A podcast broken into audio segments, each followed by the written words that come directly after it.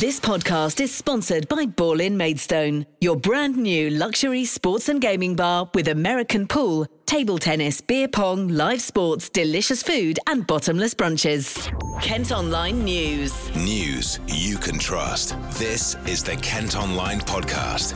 Nicola Everett. Hello, it's Wednesday, February the 23rd. Hope you're okay. Thanks ever so much for downloading today's podcast. First up, a man's appeared in court today charged with murder and arson after a woman died in a house fire in Folkestone.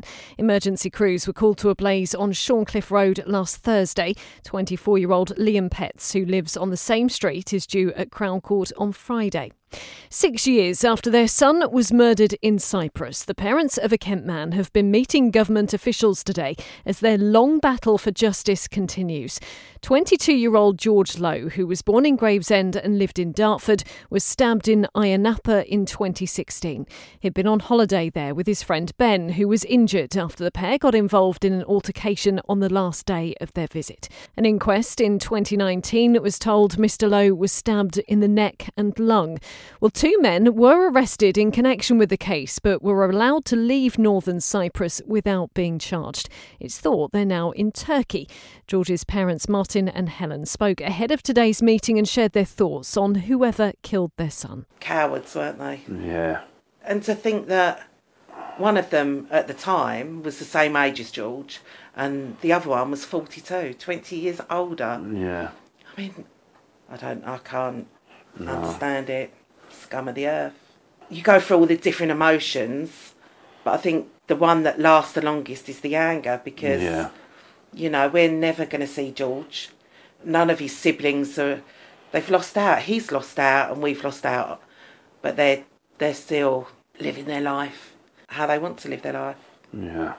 You know, they can see their family, they can celebrate special occasions with their family. And George has lost out on that, and we've lost out on George. It's very hard. I don't know about our chances, but all I can say is we'll never stop trying. No, no we won't. We won't ever. When we went to see George in the mortuary, we promised him we'd do all we could, yeah. and we won't go back on that. We just want what should be done. We want them to be brought to justice. Yeah. I would like Turkey to hand them over and for them to face trial in southern Cyprus and they'll be found guilty to, to serve prison time, hopefully life prison, so they don't walk the streets again. You know, we, we've got life, you know, without our son, and they should serve life in prison. It's, it's all very frustrating. It's, and um, having to cope with that, it's draining, very draining. They just should do the right thing and and hand hand them over Yeah. so that they can face, you know, trial. We really want to know what they're doing to help us, what the police are doing, if they're still working on the case Yeah. over in Ayia Napa. And what the response is from Turkey. Yeah, what You know, why aren't you handing them over? We're just hopeful. Yeah. We can't do anything but pray and hope and Yeah. Uh, we won't give up until we do get justice. We just keep going. It might take 10, 20 years, but we will carry on until we get justice. We pray that we, we will get justice, but we won't rest until we do. It's very important because I don't feel as though we've, we've grieved, and until we get justice, that part is, is finished with, and we can start to grieve for the loss of our son.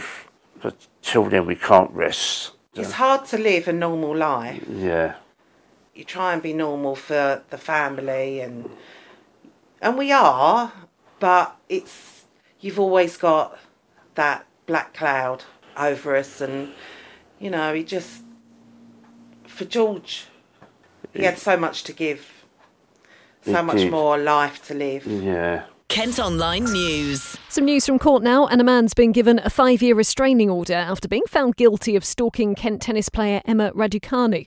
The 35 year old walked 23 miles to the teenager's home in Orpington last year, then stole her dad's shoe as a souvenir.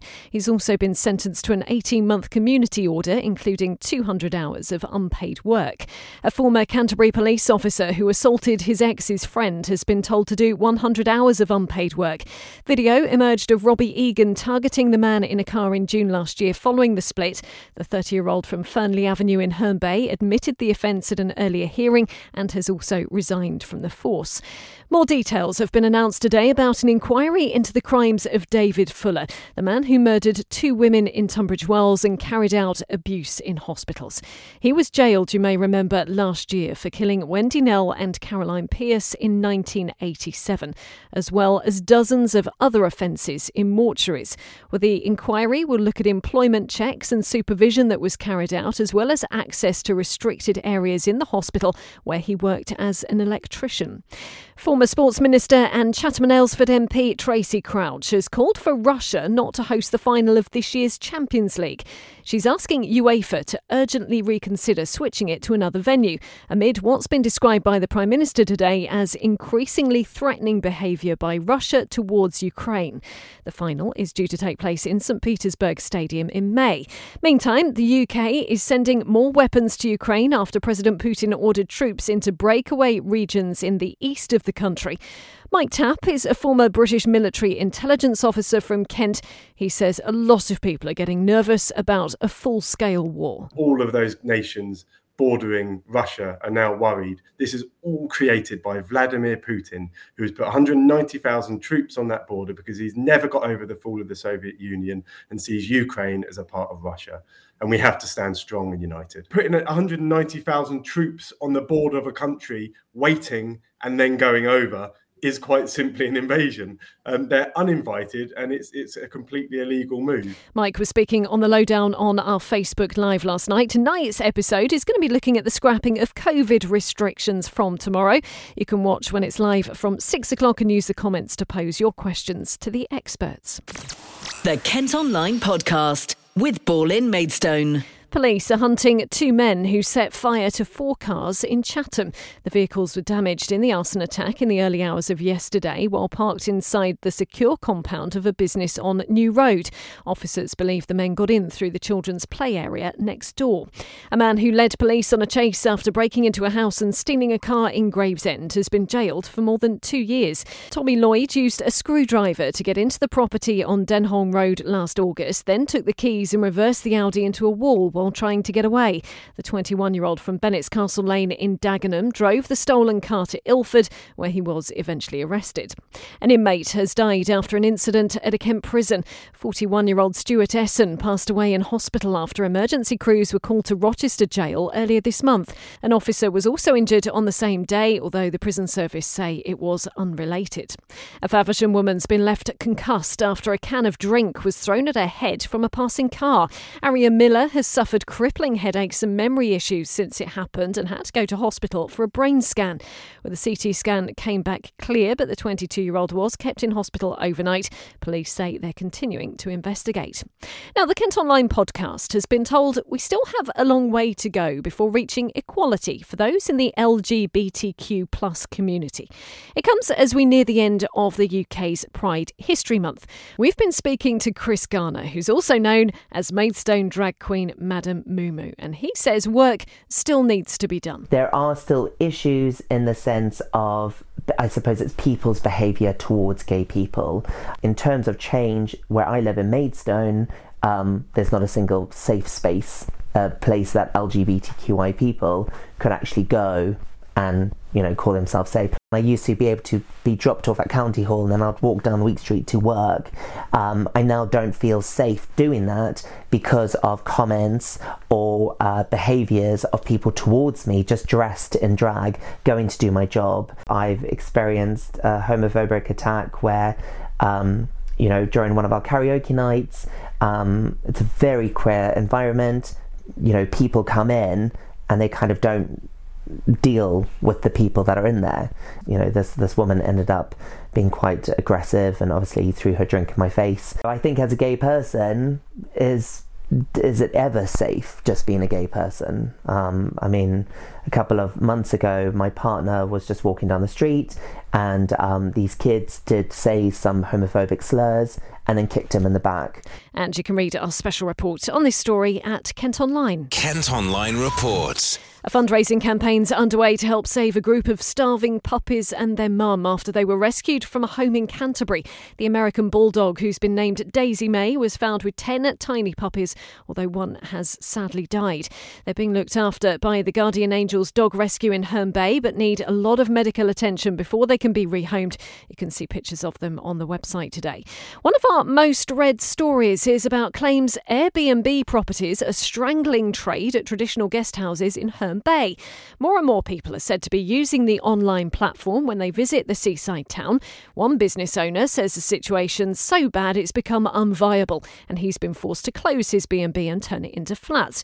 Well, you can read the full interview with Nick Coffin and let us know what you think by heading to the story on Kent Online. Messages of support have been pouring in for a Kent campaigner who's been diagnosed with cancer. Paula Hudgell from Kings Hill is the adoptive mum of seven year old Tony, who had to have both legs amputated after being abused by his birth parents. She's helped him raise thousands of pounds for charity and introduce tougher prison sentences for child cruelty. She says she'll fight the illness head on, just like Tony always has. A primary school could take on hundreds more pupils if a proposed £10 million expansion plan is agreed. An extra 240 places would be created at Rosherville Church of England Academy in Northfleet, which would be moved to a new location on London Road. Kent County Council say it'll help with the lack of primary school places currently available in the area. Meantime, an inquiry is going to be held after hundreds of special needs children in Kent weren't provided with school transport. The council's made changes to travel arrangements, but some weren't finalised in time for the start of the new term. Bosses have apologised and say there'll be a thorough review into what went wrong and how lessons can be learned. Now, the boss of a theatre company that's running workshops in Kent is hoping British Sign Language will soon be used more widely. A new law will reach the committee stage in Parliament today, and it's hoped it'll encourage more support in public services for the deaf community. Stephen Veversweb is the artistic director at D Live and spoke to us by his interpreter, Kathy. We're campaigning that yes, there should be a BSL bill and a BSL Act so that we, the deaf community, can have access to services in our native language. What's vital is that you give parents access for both languages. You talk about the benefits of speech, yes, but the benefits of sign language too. And I do hope that, you know, seeing Rose on Strictly, seeing her using sign language every week, I hope that that absolutely will inspire deaf children and teenagers themselves to think, well, I can do that too. Deaf actors performing on TV at the moment in other roles, in um, high profile theatre venues as well. You know, when I was younger, you didn't see that the opportunities were very rare. And I think now there are a lot more opportunities for deaf performers. There's absolutely a big difference. So, yes, we do hope that the BSL bill will become an act very soon. Recent figures from the British Deaf Association suggest that on any day, up to a quarter of a million people use some British Sign Language. A popular escape room experience will return when it moves to a Medway pub and zoo. Bosses of Escape Plan Live were forced to leave their location in Chatham, but are now planning to create what they call their most ambitious game yet the Fenn Bell Inn and Zoo in Hoo. The new attraction will be built inside a double decker bus with the hopes of opening in May. And head to Kent Online today to see Margate's Dreamland as it's transformed ahead of being used in a film directed by Sam Mendes. The amusement park's iconic signs have been removed and will be replaced with the words Empire Cinema. Olivia Colman and Colin Firth will star in Empire of Light with filming due to start next month. Kent Online Sport. Football and Gillingham remain five points from safety in League One following a goalless draw against AFC Wimbledon at Priestfield last night. It means they've now gone three games without a win and only managed to pick up two points from those matches as they battle relegation. Well, boss Neil Harris spoke to us after the final whistle. Not quite sure how it finished nil nil. Um, it's the best we've played. It's the best we've played with the football since I've been here. Um, it was edgy, scrappy at times. Um, thought the real moments of quality come from us. Some of our build-up play was was good to get in good areas. Um, and what we showed tonight is when we get the quality right in the final third, we can be creative. Um, um obviously, it's missing at times. You know, because we've got personnel missing. But tonight we, we, made enough chances to win two or three games of football there. Um, I thought we played on the front foot. We had a reaction certainly from Saturday, which I asked of the players and, and promised the fans. Um, we just couldn't get the ball in the net, could we? And you know, I think that's been been a story of the season, not just in in the last few games. Um, but I just said to the players there that it's, it's, a, it's, a, performance to build off. For us, it's seven points in four games at Priestfield, and um, you know, we have to we have to follow that performance up with a real good performance at Lincoln Saturday. I thought some of the individual performances were outstanding. Uh, collectively as a team, like I said, it's, it's, the most sustained pressure we've had. We could build attack after attack um, and, and, get into good areas. I thought Ryan Jackson's energy was, was excellent tonight. And his pace really, really helped the team as well. Um, the scramble at the end probably sums it up, doesn't it? Um, you know, probably could have scored three goals in the last 15 seconds, um, but it, it, wasn't to be. And sometimes you have to say, you know, fair play to them for throwing their bodies on time. But you know, I can't bemoan the players again. Attitude, um, um, some quality we added tonight to our, our performance, which had been missing in the past. Um, we were a better team by the way tonight with the clean sheet mentality, yes, I know they hit the bar of the overhead kick, and, and, and, the only chance they really got was when we gave the ball away again. But look, we know that's what we're going to be. You know, we've got a lot of work to do with the football over a period of time now, and, and we will get better. We saw tonight an improvement with the ball game. Um, we, we, give little away than the counter attack, is what you probably expect from the wayside. Um, we're not conceding a lot of goals. Two goals at the weekend come from the counter attack, and the, and the other chance, the save that um, Aaron had to make at the weekend come from the counter attack. So we, are not giving chances away, um, but we've just got to find that killer instinct, which, which is the hardest part of football and the reason why we've scored so few goals this season. And the Jills will head to Lincoln City on Saturday. Well, that's all from us for today. Thanks ever so much for listening. Don't forget, you can follow us on Facebook, Twitter, and Instagram. Plus, you can get access to the ad free Kent Online premium site. To do that, just head to kentonline.co.uk forward slash subscribe. News you can trust. This is the Kent Online Podcast. This podcast is sponsored by Ball in Maidstone, your brand new luxury sports and gaming bar with American pool, table tennis, beer pong, live sports, delicious food, and bottomless brunches.